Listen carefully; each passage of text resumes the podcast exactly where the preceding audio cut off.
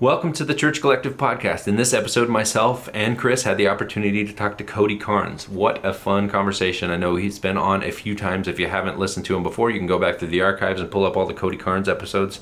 It was great. Uh, fun fact Cody did this uh, latest album and a live recording at his home church, The Belonging Co. And also, little plug here I'm the academic director for The Belonging Co. College, uh, which is an extension site of Southeastern University. So you can get a fantastic degree uh, that's fully credentialed credentialed and you can get all your experience at the Belonging Co. I'd love to see you here. If you want any information, shoot me a DM. Would love to talk with you about it. But here we go with the Church Collective podcast and Cody Carnes. This was such a, a fun process. I've I've been really in it for the last, you know, uh, almost I guess two years because I wrote for about 18 months. Yeah. And uh, and I didn't I wasn't writing with the intention of I'm going to make this project. I knew that I would make a project, but really the intention of writing was to just get together with friends and write songs for the church and uh, a lot of the, a lot of times those songs kind of go all their different ways and they kind of land where they're supposed to and that's that's awesome and so um, but after the eight, you know 18 months kind of one day i just realized man i really need to go back and look at all the songs listen through all the songs that i've written been a part of writing and just um, you know put them all in a folder together for the first time and so i did that and um and thought I would maybe like six or seven of them, and I ended up really loving 24 of them. and uh, it really caught me by surprise because um you know I'm I'm pretty quick to throw a song out if I don't feel like it's if I just don't connect with it. I don't feel like it really communicates what it should, or it's just not that great of a song. Yeah. And so having 24 that I really felt deeply connected to, I was like, man, I okay, now what do I do? You know. Right.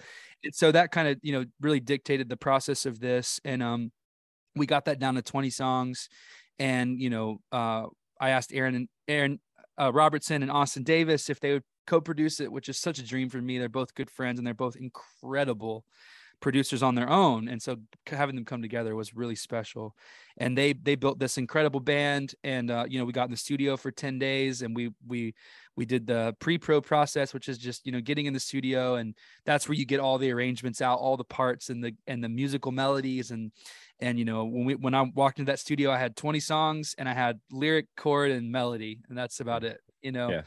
And so um and 20 songs in 10 days was a feat. I mean that's that's two songs a day. You're from from from starting from scratch to like yeah. this is a finished arrangement you know? And so um but it was such a fun process and um you know uh and it ended up being uh, what what's going to be two albums. So uh, i haven't talked about that much but you know uh, now's the time to tell tell people um yeah. so i did two nights two separate albums um so the first album that's coming out now god is good is the second night uh and it's it's a you know 10 songs and then there'll be 10 more songs at some point next year. We don't even really know when yet. Just that's uh, awesome. Gonna have it in the pipe ready to go. But it was such a special process. The night, the nights were really powerful and so peaceful and so full of joy. Um, you know, there's a lot of there's a lot of um, shots in the videos of us smiling and laughing and just having a great time. And um, it really does feel like that's kind of the theme of this album is that you know it's a beacon of hope and joy and uh, which i feel like is so potent out of the season that we've walked through and you know and just this right. crazy chaotic season of depression and and and just uncertainty and and what's up from down and uh, i've really wanted this project to be our, all right here's our here's our center here's jesus here's his scripture here's his word and and here's the hope and the joy that we can have in it. And um you know we really can have hope and joy in the midst of anything you know? Right. And so I, that's my prayer for this record that it that it um you know communicates that to people that helps them find that for themselves. Yeah. So if you spent 18 months working on all the songs uh, to talk a little bit like what made you decide to do it live? Did you start there or you know what was that like? Um it's my third record and i i really i've done two studio albums and so i really felt like you know what i think um i think it's time to do something live i just felt uh yeah. i just felt like God speak to me about that um a while a while ago and just whatever comes next I I just feel like it's going to be live and and you know I had a I had a kind of a um a hard time with that honestly because I love the studio process so much. I love taking a song at a time, diving real deep into an arrangement for a long period of time and and really tweaking a vocal and really, you know, and um, I just love that process and and and it's it's a lot less pressure, you know, than a, you have a live night to capture 10 songs and they have to be amazing. You know, it's like Right. golly. And then the the pressures of putting an event on and getting people to be there and but um so I was really kind of just man, do I really want to take on all this extra work? And um but I'm so glad that I did because Mm.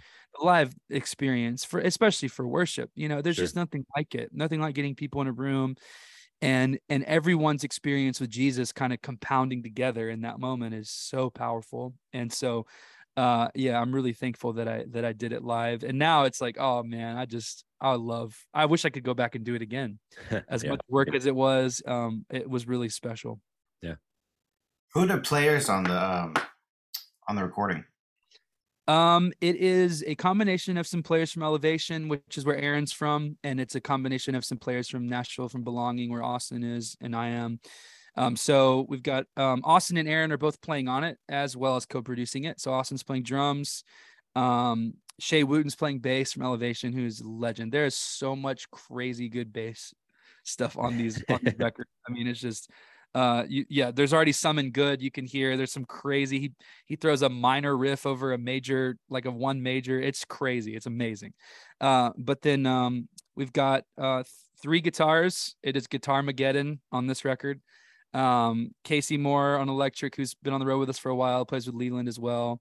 Um corey pierce who's an amazing guitar player at church with us and plays with a bunch of different artists um and then uh e. Edwards who's uh part of the elevation crew. Um he played on the elevation mav city record. He played on brooks record and um he is incredible. Uh genius creative great execution great guy to be around. Everybody's amazing. Um and then we've got evan fernald on keys who's our main keys and md at church here at the belonging. He's incredible. Um and then uh aaron and robertson's doing all the synth all the programming anything uh synth world strings mellotron all this kind of stuff. His his his like space of all of his gear was so funny. It looked like a spaceship. Literally Mhm. he's got like stuff everywhere and he's playing it all at the same time and like um yeah it was really really awesome. I think i covered everybody. Yeah. Yeah so it's a great crew. Bernie herms the legend producer uh keys player natalie grant's husband uh he's playing some organ on it um because natalie's singing on a song that's just mind-blowing. And then uh i've got um my wife is singing on a song called forever and amen. And then uh benjamin william hastings the legend is on a song as well. So uh, a lot of fun features and friends on this. It really was just this collection of people of you know these are if i could just put all of my favorite people in one room doing what they do best this is what, what it would look like. And and everyone said yes. And i was just so blown away you know? Yeah. Um, so it really felt like this i felt like I, similar feelings to like when i was at my wedding day you know what i mean? And you've got all these favorite people and you're like this moment will never happen again. All these people in one room. That's that's very much how this felt to me it's like man this is just so special and significant i've got some of my favorite worship leaders singing with me you know from church and a- an amazing choir full of people that i love and so it's just it was really special That's cool. Is are the same players going to be going on the road with you? that is the hope i told them i do not want to do a tour without you guys Oh wow, Um, that'd be fun. sorry i shouldn't put ice in my mouth on a podcast it's one second let me do this it's all good. Okay. Um yes, so that's that's definitely the hope. We're working out um a tour that we're going to be announcing soon.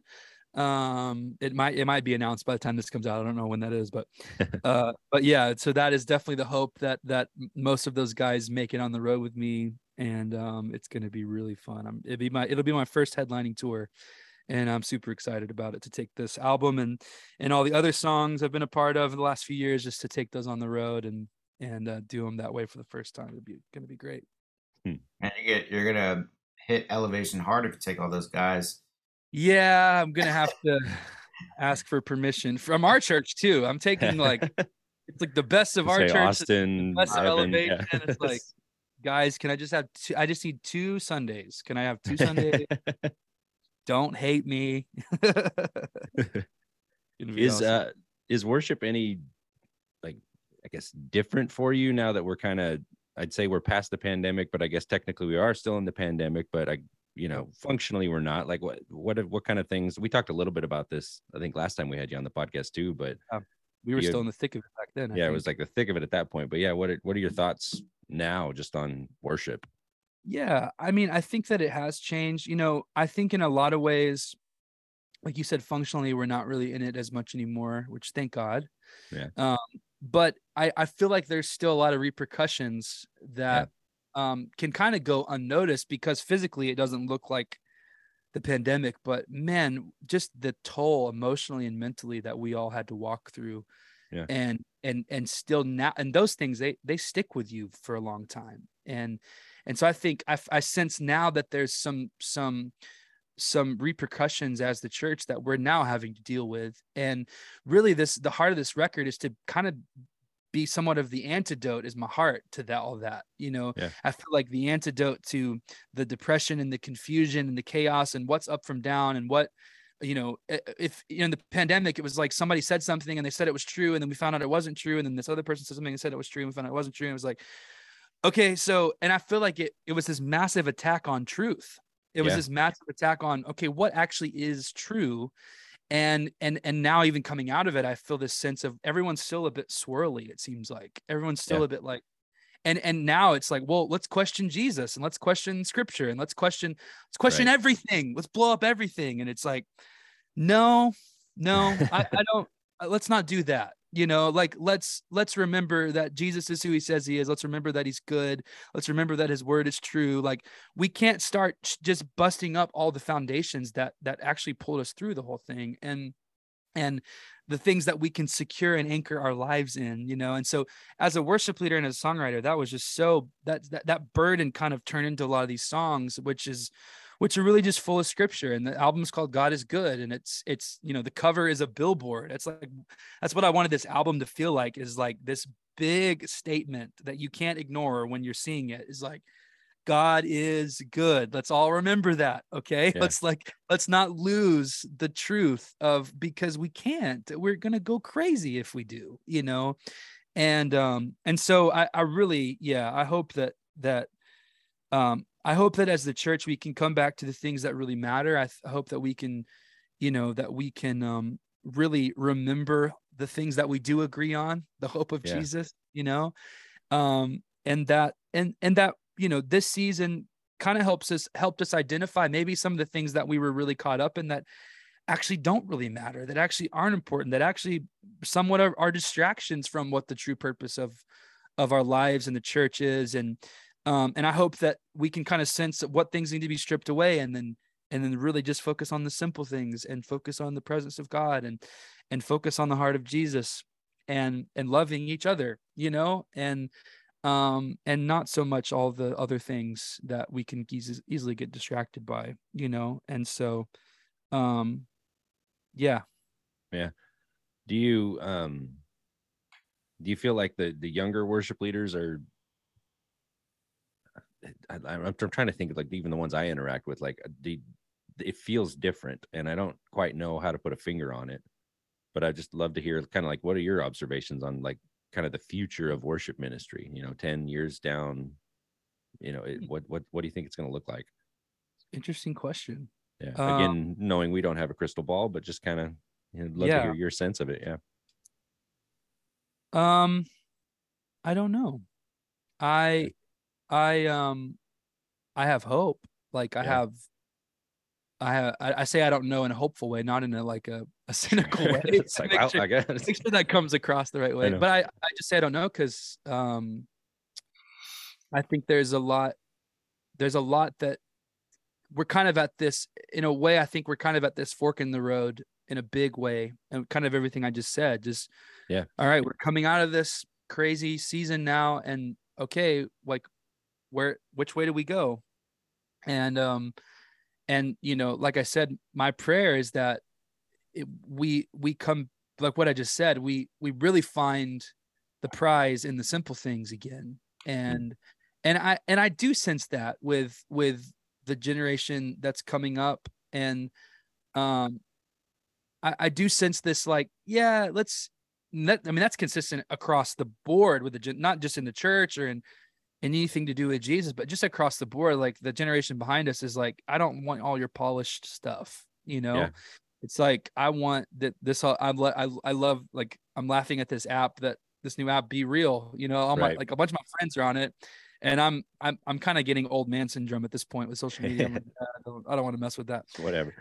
you know, a bunch of my friends are on. it. It's like this is a thing, and TikTok is very similar. It's like we don't want your polished thing. We want, we want whatever is very real. We don't want your filters, and we want your, and I, I think that's actually really, um, really great for the church, though. To be honest, you know, Yeah. if we apply that to the church and what this generation can bring to the church, we don't want your polished stuff. We want, we want the real thing, you know, Right.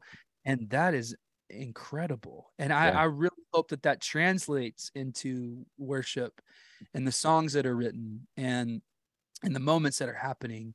Um but I, I my prayer is that it's all founded on the truth though. It's not founded on opinions.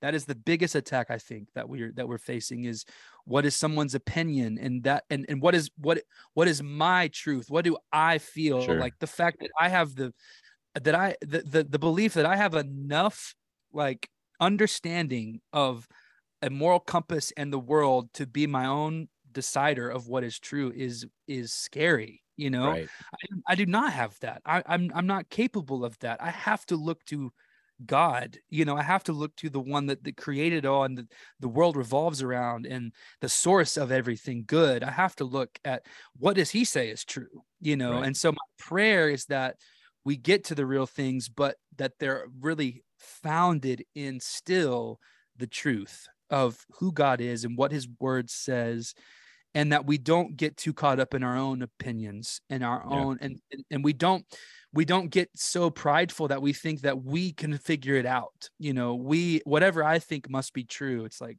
man an understanding and and that kind of that fear and reverence of god again that rest- the restoration of god i i don't i don't know but you do and Right. and i i trust you and i'm and i'm chasing after you and i'm chasing after what's true within you you know um if we have that combination of of that kind of pursuit of god and that kind of vulnerability and and authenticity i mean and and Yeah. and and why would we not you know Right. That's I think I think I think we go from glory to glory. I think God leads us into into greater things with each generation, and um, I yeah, that that's what I hope that happens. Goodness. Yeah, that'd be fantastic. Are the um for the album cover, the photo, the billboard, is that where is that? You know, can't tell you. that was um, something that the the designer Jay, um, I'm working with Avenir Creative House, JRJ. Um, he's amazing, and his whole team is amazing. It's something that he found. So um, I couldn't tell you where it is, um, but he can. You know, it's basically a, a mock-up cover that we did, and then we're um, the the cool thing is that we're doing some billboards uh, in different cities when the album launches. We're Yeah. doing some some real ones, and then um, we're going to be filming. You know, uh, some a couple of those. Uh, I think there'll be one in Nashville actually, off 65, um, and then some other cities around Atlanta and uh, California and Utah and the different things. Um, so yeah, I'm excited to see some some real ones, but Yeah. that's just a, that's just a design. And uh, again, it was like my heart to for that to be like I was like I feel like this record's like a billboard, the statement, you know, God is good with an exclamation mark, you know, and so uh, yeah, it was just Jay's genius uh, Hmm. figuring that out. That's super cool. I was I was like, man, I gotta drive around and look for that sign. I I mean I'm somewhere in Nashville, but I love it. It will be. It will be. yep. September 30. how is things different now that you're a, you're a dad? Like, are you? Is it changing your writing style? Is it changing your touring schedule? Like, just your schedule in general? Um, it does. Yeah, it changes my schedule so much. And um, I you mean, I see your kids on like Instagram on like on stage with you. So like, yeah, yeah. I mean, they travel with us a lot. They're with us basically all the time, you know. So, um, which is really fun. We really try to try to keep them with us and make them a part of what's happening, you know. And um, this is really, um, you know, this is not just me and Kari building some career. This is ministry, and it's their ministry too. You know, they're a part of it, and Hmm. they will continue. They will grow uh, into a, a part of it more and more so. And so, um, you know, we really try to, you know, just in- include them and and help them experience these moments in the presence of God that we're experiencing. You know, those are such foundational building blocks for them and their soul and, and their spirit. And um, so yeah, we travel a lot with them. I mean, at home it's interesting you know we've got all the same schedules that any dad any parent does. It's like school and and baseball and uh, all the things that they're getting into and music. And and so um, you know we just have to navigate that as best we can. And uh, it's it's pretty chaotic. But you know that's normal for any parent. It's just you just kind of you know do it. And um, and we have a, a, bit of a village village of people now that help us. so mm-hmm. um, we we really kind of create this little family dynamic with uh, different people helping us, and so it's fun and crazy and awesome. And our kids are getting into music pretty heavily, and uh, that that was that was without pressure from us. Or like, if, there's no pressure uh, to be in into this, but they really are showing an interest at this point and mm. uh, these young ages and it's that's really fun.